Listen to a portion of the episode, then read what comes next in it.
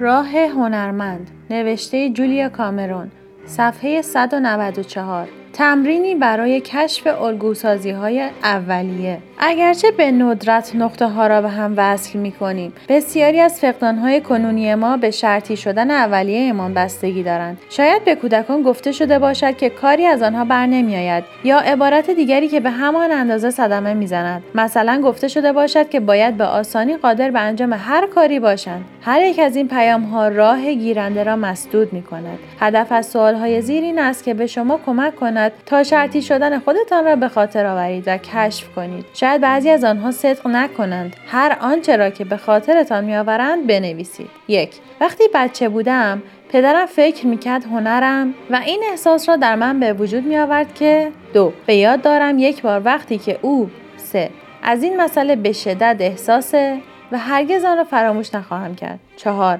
وقتی بچه بودم مادرم به من آموخت که خیال بافیم 5. به خاطر میآورم با این تذکر که مرا از خیال بافیم بیرون آورد. 6. شخصی که به یاد میآورم به من اعتقاد داشت. 7. به خاطر میآورم که یک بار 8. احساس کردم و دربارش و هرگز فراموشش نکردم.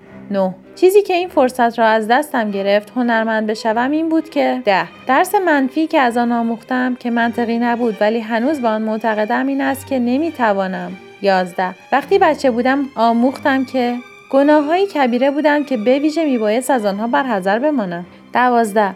با این فکر بزرگ شدم که هنرمندان افرادی سیزده. آموزگاری که اعتمادم را نابود کرد چهارده. به من گفته شده بود پانزده. به این آموزگار اعتقاد داشتم چون شانزده. معلمی که برایم سرمشق و الگوی خوبی بود هفده. وقتی مردم به من می‌گویند استعداد دارم فکر می‌کنم می‌خواهند هجده. مسئله این است که بدگمانم که 19 اصلا نمی‌توانم باور کنم که 20 اگر باور کنم که واقعا با استعدادم آن وقت عبارت های تأکیدی. عبارت های تأکیدی زیر حقتان را برای به کار گرفتن خلاقیتتان مورد تاکید قرار می دهند. پنج عبارت تأکیدی را انتخاب کنید و این هفته به آنها بپردازید. من شخصی با استعدادم. این حق من است که هنرمند باشم. انسان و هنرمند خوبی هستم. خلاقیت برکتی است که آن را میپذیرم. خلاقیتم دیگران را متبرک می سازد. خلاقیتم مورد قدردانی قرار می گیرد.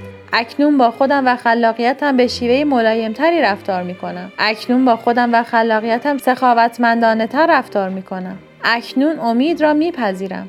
اکنون معکدانه عمل می کنم. اکنون شفا و بازیابی خلاقیت را میپذیرم. اکنون اجازه می دهم که شفا یابم. اکنون یاری خداوند را برای شکوفایی زندگیم میپذیرم. اکنون معتقدم خدا هنرمندان را دوست دارد. برای ارتباط با ما آیدی sufi underline couple را در اینستاگرام جستجو کنید.